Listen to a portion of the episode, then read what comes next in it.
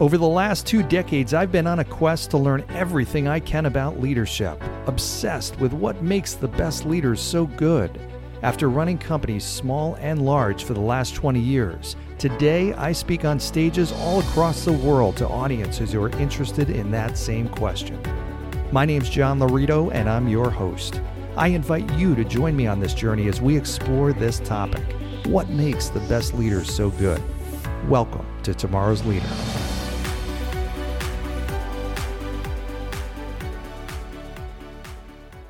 All right, welcome to today's episode of Tomorrow's Leader, where we dive deep on all things leader related. In today's episode, you're going to hear from one of my favorites, Brian Mora, who I have known now for about 25 years when he started in financial services at Ameriprise. And just a little intro on him so you know who you're hearing from. He is a real accomplished leader. He's been leading at Ameriprise Financial, now the franchise field vice president for the state of Florida and also uh, uh, multiple territories. Really, he's brought that territory from 87 million to 135 million in revenue in uh, the seven years that he's been there. But here's an interesting, really interesting thing. He is moved up in leadership very fast came in as a new advisor within a year was a district manager this was way at the beginning of his career and a year after that was a field vice president or branch manager that's an unbelievable uh, quick progression. And, and not only did he do that, but he did it extremely well. He's won five Outstanding Leader Awards at Ameriprise. One of those is a huge accomplishment, five is, is unheard of. And uh, he's a father to his two boys, Grayson and Sterling, uh, his wife, Judy. He is a uh, triathlete as well. He has competed in many marathons and triathlons, uh, and also the Ironman, which is an unbelievable accomplishment. Uh, he has raised more than fifty thousand dollars to date uh, for uh, to honor uh, the memory of Chase Kowalski, uh, one of the children killed in the Sandy Hook school shooting back in 2012.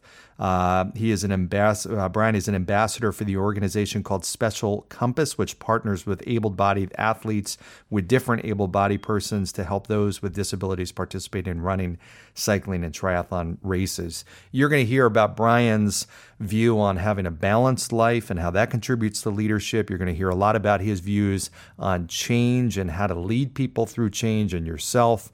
Lots of really good stuff. Pay attention, enjoy, take notes, and here he is. All right, welcome to today's episode of Tomorrow's Leader, where we dive deep on all things leader related, leading yourself, leading other people, leading a great life. And speaking of leading a great life, I've got a real good friend of mine on today. I'm super excited to talk to him. Brian Mora and I have known each other, uh, I think, since 22 years ago or something and uh, very very excited to have uh, Brian on. He's a very accomplished leader and uh, somebody who really has some great uh, stories of success in his life. So, Brian, welcome to uh, the show. John, thanks for having me. I've enjoyed these podcasts you've been doing. Congrats on uh, on the new venture, and uh, thanks for having me. Thanks, man. I appreciate it. Well, thanks for joining.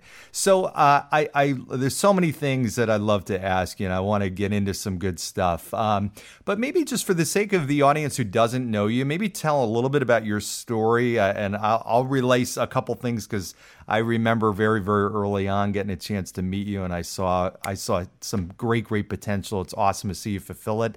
Uh, but why don't you share a little bit about uh, how you kind of got started into this leadership path? Yeah, so um, obviously uh, you and I have known each other for, for 20 years, and, and I'll, I'll suck up to the host right away and say that, uh, John, you're one of the people that inspired me to actually make a, a deliberate decision and, and purposeful decision to get into a, a career in leadership. And I think, first of all, before I, I got into the professional world, um, I sought leadership opportunities, and I, I, wasn't even conscious of them as maybe a young kid or, you know, as a teenager, um, that it was truly leadership or, or positions of influence. But I sought those things from a, a, pretty early age, whether it was activities in school. I played sports most of my life. Um, I was always intrigued by the idea of, um, I think, number one, being part of something bigger than myself and being part of a group. I didn't like to do things in in isolation very often. And whenever I was in a group, I found myself wanting to, you know, sort of take charge or have a, a chance to lead and influence that group in, in those various mediums. And when I came into, uh, you know, the career that, that I've chosen for the last 20 years in the financial services industry, I began my career as a financial advisor, which you know one would argue is a career in leadership because if you're working with clients and you're advising clients, you're leading them and their families to make you know better life you know lifelong financial decisions. But where you and I met was um, you were in a position of, of leadership as an executive uh, with the company I work for, Ameriprise Financial. And I was really inspired by not just the other great financial advisors that were around me, but the great leaders like yourself who were influencing our behavior and helping us make decisions and helping us deal with times of you know change and challenge and things like that. And so I, I knew, you know, as an early 21, 22 year old that I wanted to have a chance to, you know, expand scope and and have a bigger influence over a, a larger group of people really for the pure side of leadership. So I've never been interested in in the management side of telling people what to do or having any kind of authority. And I think as we've learned and all grown and matured, um, the authority only you know really goes so far. Most people need to be you know inspired, motivated, and tap into what matters to them. And I think that's what leadership's about. So um, it's been a great journey for me. I've made a ton of mistakes and learned a lot along the way, as we all have. Well, it's interesting because you know I was thinking about this the other day, and I I actually vividly remember, and this was back in uh, 2001. I think you started right.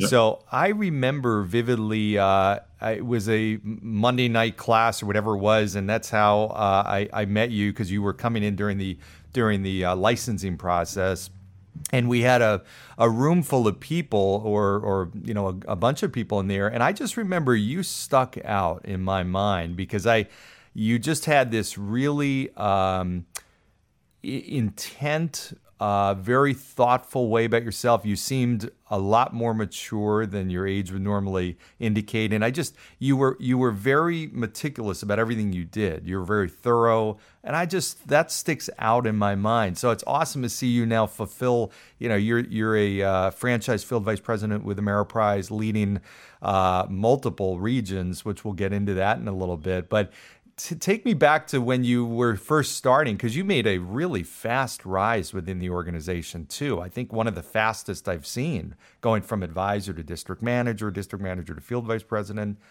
pretty incredible how did you do that? Funny, I, I, look back on that. That's I don't, and I made a comment a minute ago and said, you know, we as leaders we grow and you make mistakes and, and things. It, it's not so much that, that the mistakes that I reflect on back then, but really getting opportunities to lead and influence at an early age is uh, is a really interesting experience. So to your point, um, I guess the first leadership role I had an opportunity to to have was only a year into my professional career, starting at 23 years old. And while it was a small group of people, when I reflect back on that, one of the more interesting dynamics is almost all of them were older than me. Um, and almost all of them had not only more, you know, professional experience, but more life experience, things I couldn't relate to. Like I'm a father now and I have, you know, two boys who are six and three, but I had, you know, almost no appreciation at the time for any of the balance dynamics that it would take to be a mom or a dad and, and balance a professional career and how to be, you know, communicative and sensitive to those types of things. Um, I just, you know, to your point, I was very driven and always have been driven. But when you're a 22 or 23 year old leader, and you're thinking about wanting them to accomplish things for themselves and wanting you to accomplish things for yourself, you know, you tend to just get this tunnel vision and say, you know, we should just work 80 hours a week because I can do it and I'm interested in it. Why wouldn't you do it? You know, yeah. so yeah, I, have I've had an opportunity to to get into positions of leadership, you know, both yeah. both professionally and even you know in some of the community endeavors um, at an early age, and uh, those are you know those are some of the most beneficial learning lessons that I've had um, actually working with and learning from people that you know were a bit um, older and more experienced than I was. So let me ask you. I mean, was that how was that uncomfortable? I mean, I gotta say because I get the question I get from leaders all the time is, okay, hey, I, I'm getting promoted or I just got promoted. It's uncomfortable for somebody who's now supposed to be leading the people that they were peers with. But in your case, it's not only that, but you did it so quickly and you're now leading people that are you know twice your age maybe even three times your age. I mean how uncomfortable was that when you first got into it? So i got my first vp opportunity at 25 years old and about about a month into the role i learned that there was um, a- another individual who at the time he was about 55 so he's somebody who's going to be in my organization and in my office I mean, I tease him now. I could I could call him out by name on the podcast and not feel bad about it because he and I joke about this all the time. We've now become you know truly friends and and have you know consulted and worked together for almost 15 or maybe even longer years. But about 30 days into the role, I I heard from someone else that on my first day, again, being 25 years old, I came into the office and I did a, a team meeting with everybody. And that person said to others, not in my presence, so I didn't hear it, but they said, Hey, where do you think we should set the playpen up for this guy? right. And and and he, he not what you want now, them to be saying when you walk. right, right. So so how seriously and how much credibility and how you know how, how was I going to be received? you have somebody who you know is one of the elder statesmen in the office and, and was by the way a, a top performer in that office so was well respected he wasn't so he had actually, a lot of influence yeah yeah very, he's an influencer um, he's somebody who you obviously would want to have in your corner ultimately and and he's undermining your you know your not authority so to speak but your you know your influence and your inspiration and um, you know, it's interesting. He and I, you know, ultimately worked really well together, built a long relationship, and he calls me still frequently to you know ask for advice. But I tease him all the time about that. Whenever he does pay me a nice compliment and say you're doing a great job or you're really helpful, I'm like, well, you know, it's good I climbed out of that playpen and uh, and made my way into uh, into your world. well, you know, I mean, you bring up a great point because I think that's and that's something I've talked about before. Is you know when you it's the there's a leader in that in any organization that sometimes is not even the leader, especially in a situation like that where you've got a new leader coming in you know, where do the eyes in the audience go when there's a question or people want to see a reaction? There's usually one person in that group that has the influence and it sounds like he was in that case. So how did you how, how did how did you influence him and kind of get him onto your side? And how important was that for you turning the organization around to have him kind of as an advocate? Do you think? Yeah, so it, it, it was really it, first of all, it was really important to have him and a few other key influencers ultimately on your side. Um, I, I think and, and I've done more with this over the course of time. I definitely didn't do it as well when I was 25 years old, but I did it well enough to win someone like him over. I think I think there's certain things people want to know about you when you're going to be a leader, uh, take over as a new leader of any organization. I think they want to know number one what you stand for and what your values are. And so, without just saying, "Hey, everybody, here were my values," I began to demonstrate and try to um, portray honesty, integrity, high communication. I also think that you demonstrate humility to people who have experience and that you're looking to partner with them and learn from them. So I brought him in and said, I want to actually know what's been working well within the organization from your perspective and what things, if you were me, would you fix? And would you be willing to partner with me to help fix some of those things?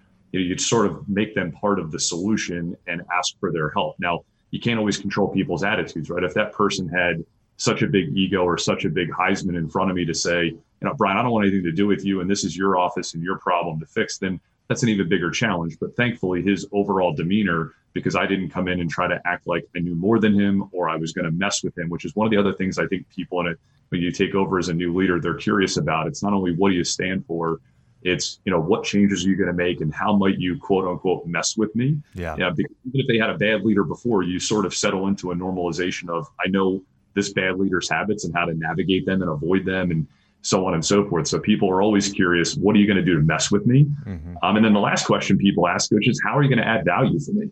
Right. So what do you stand for? How are you going to mess with me? And, and what, you know, what, where will you add value? And I tried to demonstrate, you know, who I was as a person, tried to demonstrate a level of humility that I wasn't going to quote unquote mess with them. Um, and I tried to demonstrate that I could add some value by bringing him in as a partner mm-hmm. and uh, helping him be part of some of the solutions. That's so important, and that's that's uh, that's great. You know, and it becomes about evident that it's about them, not you. It's you know, and I see leaders in organizations a lot of times they make that mistake. They come in and and really want to. Uh, you know, make a statement or flex their muscles, so to speak, or just really show their new power and exert their new power, and maybe even make somebody a target of that. And you know, yeah, maybe that works in the movies, but uh, in real life, when you've got a you've got a, a long journey with these people and this person, uh, your approach had obviously worked effectively, right? You're getting their help, not and their support, not them working against you. Yeah, so it's funny you say that. So, so uh, uh it's about a decade ago. I had an opportunity to take on a, a new role uh, in the organization, and I had I had to meet many, many new people. I mean, hundreds of new people that would be under my you know my organization at the time. And I can recall one particular meeting that I had where I left that meeting, and we've all had these you know meetings, conversations where you know you get in a car, you hang up the phone, and you go, "That was one of the best meetings." Like I, I felt like I was excellent. I felt like the partnership was excellent.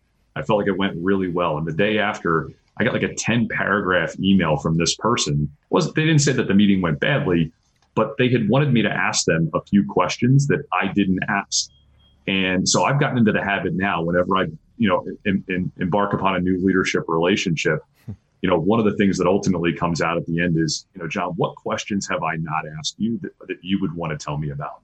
You know, is it, is it more about you? Is it more about your business? Is it more about your goals or something about your family? Is there anything that I haven't asked you that would be key for me to know in helping to lead and support you? It's kind of like the broad, open ended. What else would you want to tell me? How else could I help, you know, support you? Um, because I, I, failed to ask one or two questions that that person was just hoping that I was going to ask. Oh. And then they oh. sent me a 10 paragraph email to tell me some stories about them. And it was kind of background related. I want you to know, you know, kind of how I grew up and how, how I got to this spot and what drives me and motivates me. And, and you didn't ask that, and I wanted to share it with you. So wow. that was a good break for me a decade ago. That's great. And that's, so now you do that with any meeting that you have at the end of that, you'll ask that question. Is there anything that you would have wanted to tell me or that you should, that, that you'd want to share with me? That's great. It's a good takeaway from that. Yeah, I think that's true. You know, a lot of people they first of all, I think you taking the time. Uh, first of all, I think the good point there is a lot of leaders will go through things and have a, a, a, mistake or not really learn from it. That's changed now the way that you lead other people from that one interaction, which is great. And it just exemplifies the point that people want to know that their leader understands them and really, you know, knows what makes them tick. Because there's a lot about people and usually you don't see it at first glance or second or third or fifth. Absolutely. Know?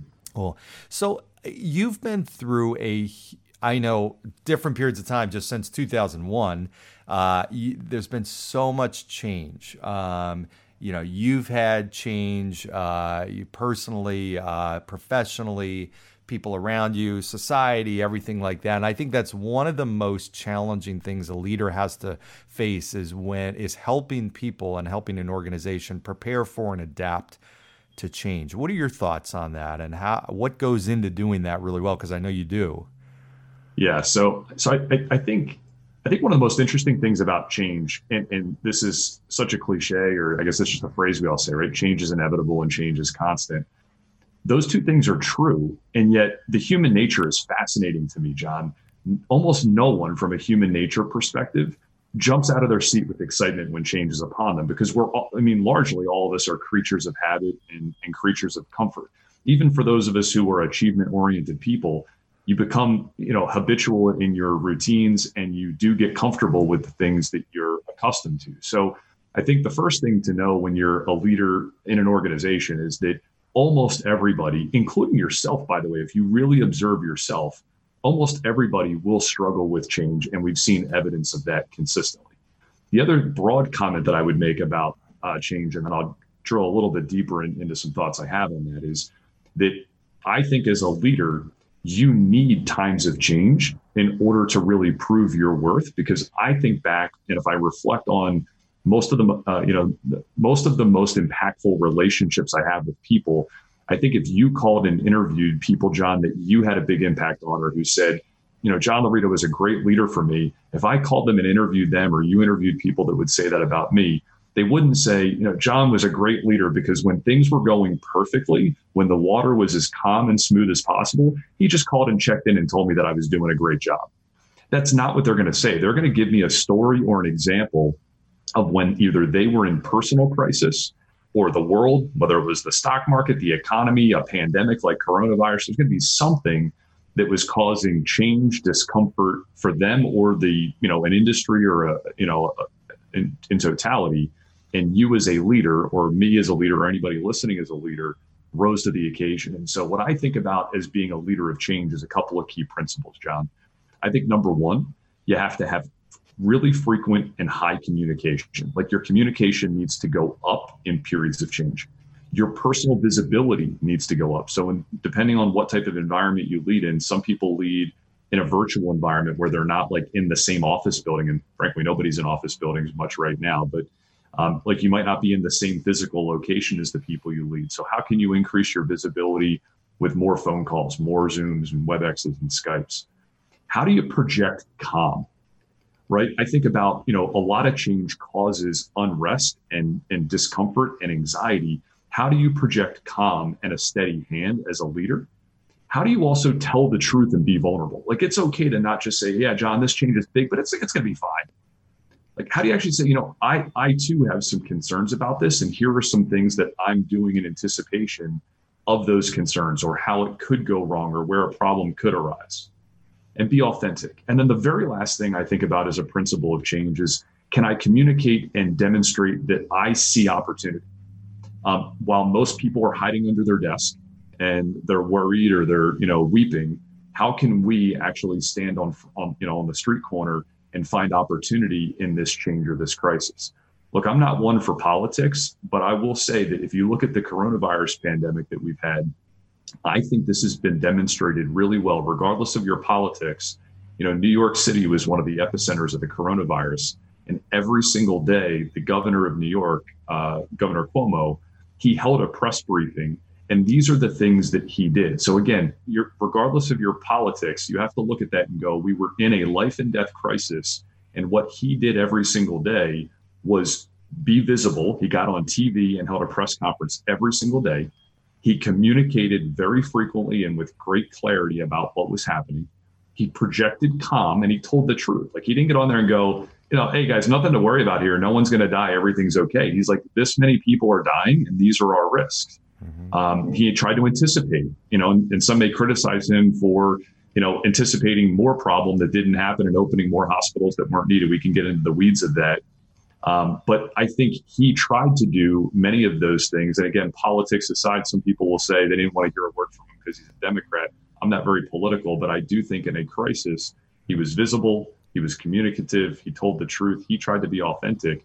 I thought it was a pretty good demonstration of what to do in times of change and crisis. It's so important. You know, you look at like the, the and I had a, another leader tell me that there his his people told him that he was doing these Zoom calls, but he wasn't having the video on, and it, and his people were like, "We need to see your face. We just want to see your facial expressions because it's co- comforting and calming." and and you think about that like an email you know is okay it's it's a level of communication it's better than nothing but it's not nearly as effective as the sound of your voice and that's not nearly as effective as the sound of your voice accompanied by your face and ideally even in person but and leaders forget that a lot of times and i think the reason sometimes is they don't know the answer and they feel like they need to know the answer and hey i don't want to be in front of my people unless i i can tell them exactly what's going to happen but what I hear you saying, which is so great, is you you let them in, you open the door a little bit and let them, you know, see through the window a little bit of of how you're thinking. And yeah, you, you know, you are. Sir, this is challenging. They don't need to see you as this, uh, you know, this this superhero that's impervious to any kind of uh, uh, emotional anxiety or anything. But but you give them a little bit of a sense of relate, relatability with that but you're still leading them by helping shape their thoughts a little bit because people's thoughts it seems like they can go in a dark place you know and when when change is happening it can be a total resistance to it and hey i'm not doing it i'm not making a change to uh, not really going down as fast as they need down the new road because they're still thinking about the old road right but yeah. yeah, yeah. So it's yeah, so it's funny you say that, right? So I so I think about I, I think people see through and view you as very inauthentic, um, you know, lacking authenticity. If if you're talking about something that, especially that you know that that individual will perceive as challenging to change through, and you act like the first time you heard it, you just immediately embraced it, and it was no big deal you know, many of your listeners are probably familiar with one or more of like what are called the change cycles or change models that are out there. I've seen two or three of them over the course of my career. But when you look at those change models, and you, if you've never seen one, you can literally just Google like the change cycle or a change model.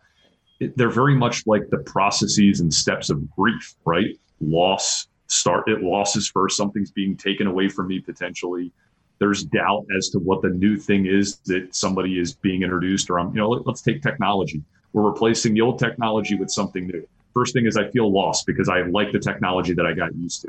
Now I doubt whether the new one will even work. And I've got discomfort because I have to learn some new skills and new buttons to push and new places to click.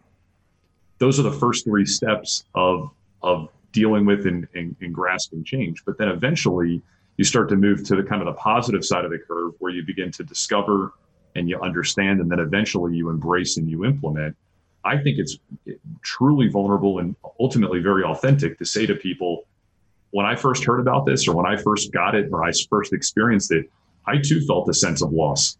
And I had a lot of doubts about it. Like I, I challenged the people that brought it to me and told me about it. I was like, guys, this isn't going to work. I had doubts, but then I started to listen a little bit more and I started to click on the buttons a little bit more. And here's what I discovered. Hmm. Um, and those kinds of messages and communications and stories, it doesn't mean people will, will stop on a dime and go, oh, okay, because Brian went through loss and doubt and discovery. i am in. I'll just go over the hill with them. Mm-hmm. It it does demonstrate though that you you experience some of the same things and yeah. you can relate it's interesting, and and this is this is in my mind one of the toughest things as a leader. And I, I remember my, myself making probably one of my bigger business mistakes because of not dealing with change effectively. I remember and and thinking through it, it was a great learning because it was the company was changing uh, uh an approach on how to do a very important initiative, and and we were so good at the old way, like you know, best in class. We had great results consistently, and this new way was totally uncomfortable, uh, unproven. We didn't know how to do it, uh, and now we went from being at the top to now being at the starting line. And I remember my own displeasure and uncomfort with it and even ultimately allowing myself to be convinced by my people which that's on me that hey the old way was better. We were doing so well with this. Let's just go back to it. And we actually did for a period of time and then ultimately went back to the new change. Anyways it costs us you know probably a couple of years. Um, and i think about how easy it is even at the time it felt like okay uh, you know i've learned so much about leadership. Sometimes leaders even though you're far in and you've you know gone through a lot of different stuff sometimes you're still everybody. Like you said nobody likes change. It's easier to just stay on the path that you know rather than get off you know the highway onto this uncharted territory you know? It's tough. Yeah but you know the other thing i think about there too is um, I also try to reflect and observe, you know, where change has come from and and who ultimately led it and is most of the change that I made and the progress that I've made is it because I had something deep within me or did somebody else end up helping me through that process? And I don't mean like a coach or a consultant help me individually, but rather was the change really forced upon me by someone who had a longer term vision or had studied more or commissioned more information as to why that change would make sense? And what I find is that even as a, you know, someone I consider myself an achievement oriented person who wants to be open minded and wants to evolve and wants to advance, I find that most of the really big progressive changes that have happened for me have been things that other people were smart enough to see and anticipate and push and that I ultimately embraced and was smart enough to listen to, to other people versus, you know, just me waking up one morning and saying, no, I think I'm going to change today and, and do away with this habit or do away with this routine. Mm-hmm. it ultimately came from other people that were you know really well researched or really really well informed.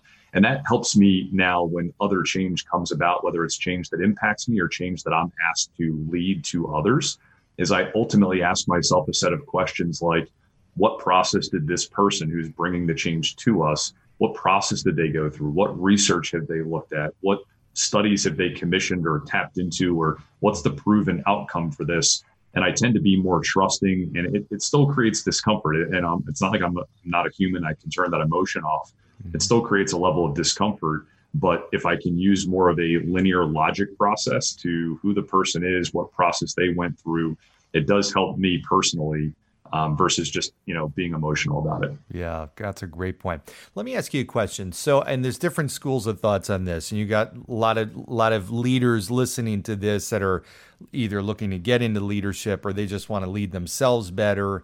Uh, how there's kind of two different schools of thought. Some some people I talk to as leaders say, you know what, I've advanced and I've developed as a leader because I've invested everything in this one part of my life, and I kind of put the blinders on the business.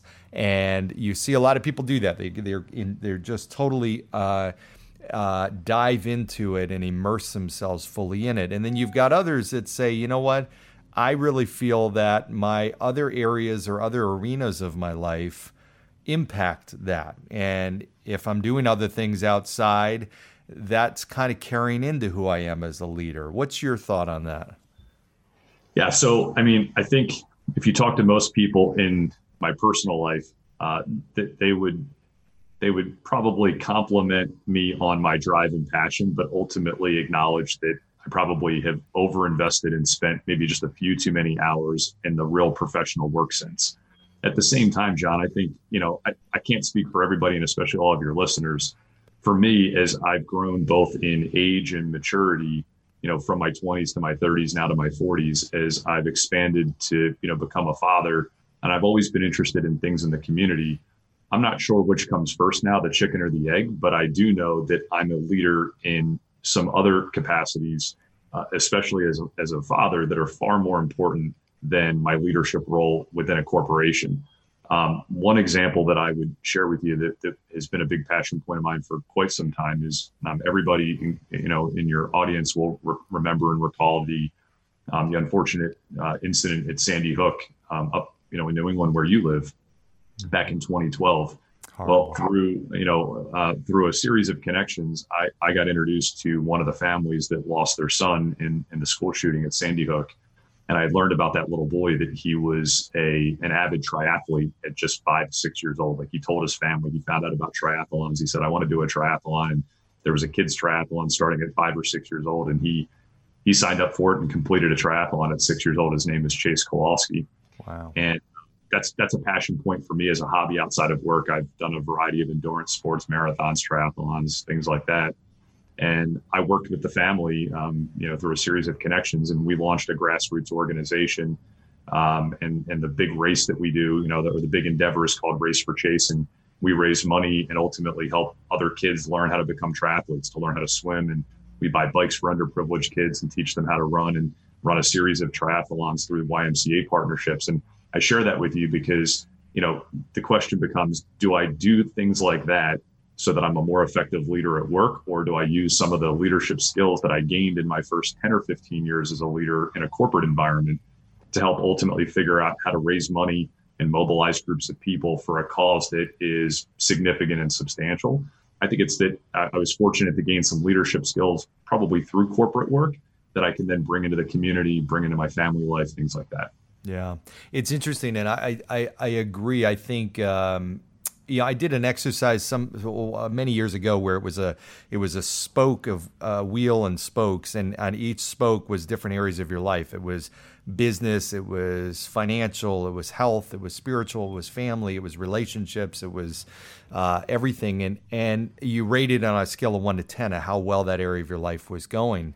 And uh, it was amazing because it's rare that somebody is a 10 in one area and like a two or three in every other area. You find that it's kind of like pretty how it goes in one arena is how it affects another. And I've taught to so many leaders, and, and what I find is the best ones really are very they're diverse. They've got a lot of things in their life and people in their life. It's not just this one sliver that they've put everything into um, and you as being you know a great father and family man and uh, you know a triathlete and everything like that I, I know that contributes to your success in the business world. If nothing else it's it's people wanting to emulate you right? I mean that's i would uh, naturally assume that makes you a more well-rounded people person that people want to follow i would think. I would hope so. I also think, to your point, there are times probably when you, if you were to do that kind of hub and spoke model, that somebody might be firing on a ten and they might be a one or two in an area, and you know the red lights flashing in that area. By the way, like something's about to fail. Mm-hmm. Um, you know, personal relationship, relationship with friends, relationship with parents or kids or or the business, right? If I'm just, you know, vacationing months and months and months and never investing in work, my work may be failing. I will also say definitely one of the maturations for me is I, I used to take it as a badge of honor when I was younger that I took very little time off. Like I thought it was, I thought it said something about me that I was so hardworking that I never really, you know, took advantage of, uh, you know, being a, an, an, employee. I'm not a business owner, right? So as an employee, I never took advantage of PTO, paid time off.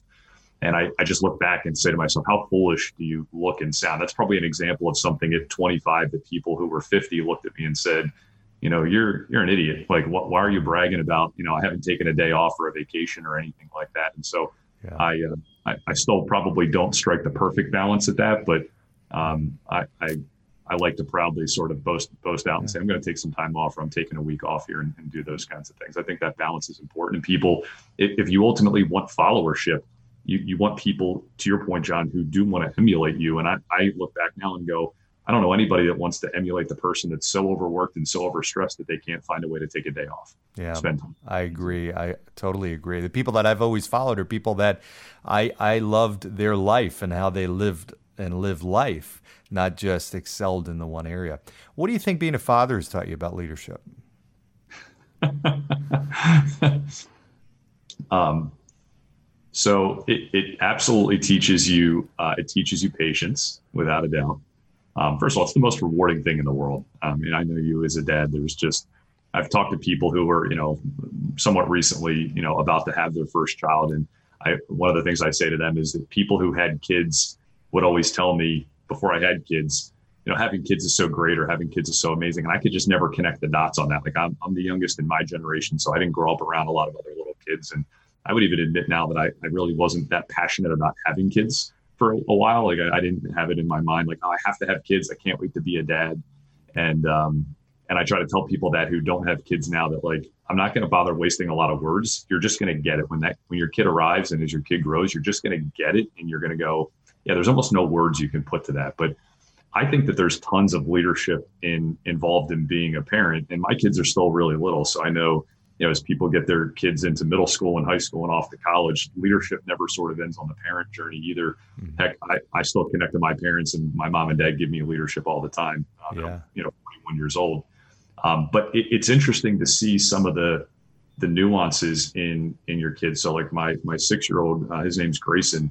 He got involved and started to play sports at about four, you know, four and a half or five. And I've watched him, you know, whether it's dealing with discomfort in sports um, or his worry or concern there how there's a kid on another team that's better. And like at five or six years old you're just trying to help them have fun and teach some basic skills. As much as i'm achievement oriented i don't have those kinds of conversations like we have to win today right? I'm not doing any of that kind of stuff.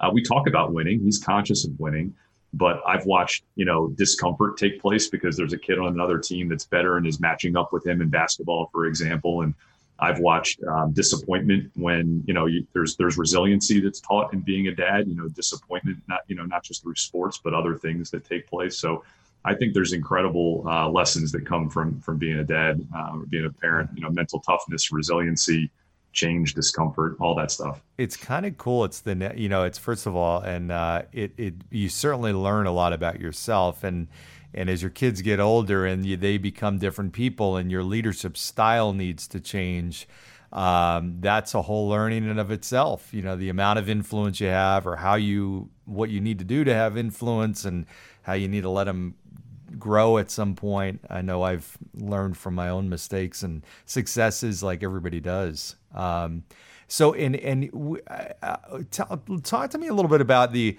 the the uh, your triathlon uh, triathlons and everything because that to me is fascinating because one is uh, I can barely run, let alone run, bike, and swim. And I did one, and I almost died uh, doing a triathlon out there. But tell me about it. I mean, how do you how do you how do you tell tell everybody first of all what an Ironman is because not everybody knows uh, what is entailed in that.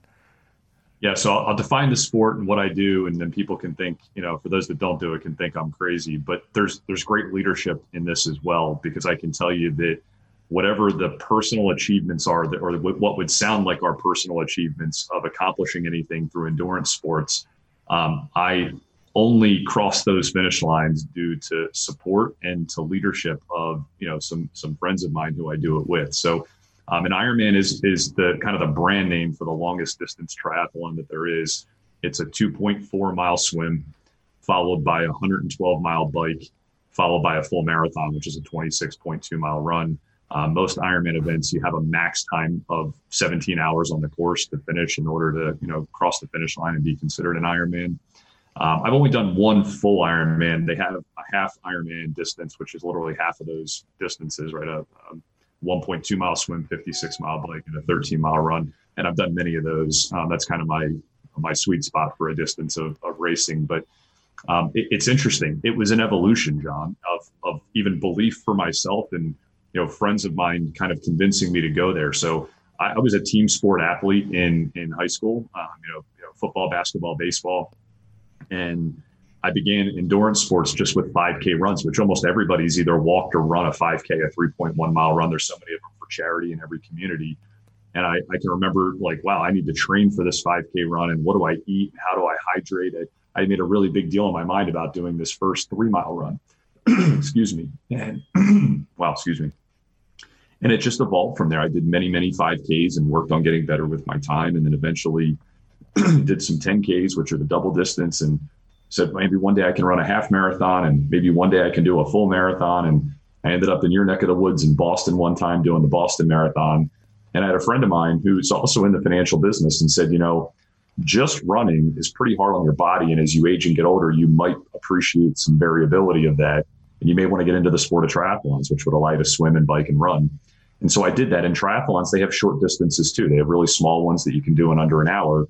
And I began to do those. And my friends who I was training with, who had already done Ironman, began to talk to me about it. And I can just tell you, I had absolutely no conviction in my mind whatsoever that it was even remotely possible to swim 2.4 miles, to bike 112 miles, and to run a marathon. I was just like, I've, it physically can't be done. And in fact, the first time I attempted the half Ironman, which is a 1.2 mile swim, the lifeguards literally fished me out of uh, Biscayne Bay in Miami because I almost drowned. I couldn't even swim 1.2 miles. So um, it was encouragement and it was accountability and it was support and it was like, hey, here's our plan. And so while I get the medal and I get to say, yeah, I'm an Ironman, I can tell you that a couple of my buddies who had done it before and kind of pushed me and led me and held me accountable, um, it, it got done because of them. So what? So what is that like, man? I mean, I when you are running biking and swimming nonstop for, you know, hours upon hours, half a day. I mean, what is going through what is going through your mind and what is happening to your body? I mean, I can't even imagine that. so one of the one of the unfortunate parts of Ironman is that people do end up in medical situations and need to drop out of the race. And you'll see that during the course of a race. You'll see people on the side of the road receiving medical assistance. They've clearly dropped out of the race, and now an EMT is giving them an IV bag or attending to them. And you definitely go through periods of, of a race. You know, so um, when I did Ironman Florida in 2015, I was probably at mile 75 or 80 of the bike. And I started to get really nauseous and really like sick. And you, it, it's more of a mental game at that point than it is a physical game because you start to ask yourself doubt oriented questions like, Am I about to experience a medical event? Should I get off the bike and drop out? Or am I just going through the natural pain and discomfort that's expected, right? Like if you're going to endeavor upon a sport like that, you don't go into it thinking you're going to feel good all day. So kind of anticipating or embracing the suck. And is the, is, is the, is the Navy is, is the bike the second? So you still have that you still have a mar- a full marathon. You still have like 40 more miles and a full marathon ahead of you when this is happening. Exactly right. That's so true. Yeah, it's 100 percent correct. So I wow. swam the 1.2 miles. I'm at 75 or 80 on the bike, and you're mentally going, "Am I experiencing a medical event?" um, what am I feeling and what am I thinking and, and what's going on here? And, and, and, do I just need to, you know, sort of breathe and hydrate and eat some food? And, and I did, I did those things and I ultimately came through that, that about 30 or 40 minutes of real nausea and real discomfort feeling. But um, yeah, your body goes through a ton and you're by yourself. So you're not allowed to like hang out with anybody else. So there, it, I would say for all the physical training, it is more of a mental toughness endeavor than anything because you're alone for a long time Mm-hmm. You're alone with your thoughts. You're observing your body in, you know, really intricate ways. Like, got this little pain in my leg right here on my knee. Is my knee injured or am I just feeling discomfort? Yeah. You know, and those are great lessons too, right? Is like, am I, you know, in business, am I just feeling some discomfort right now based on what's happening or am I actually going to die?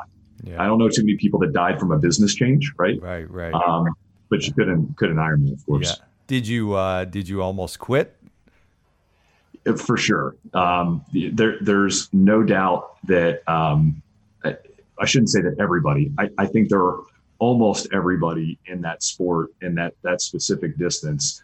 There are periods of time where you think um, where you think you can't continue.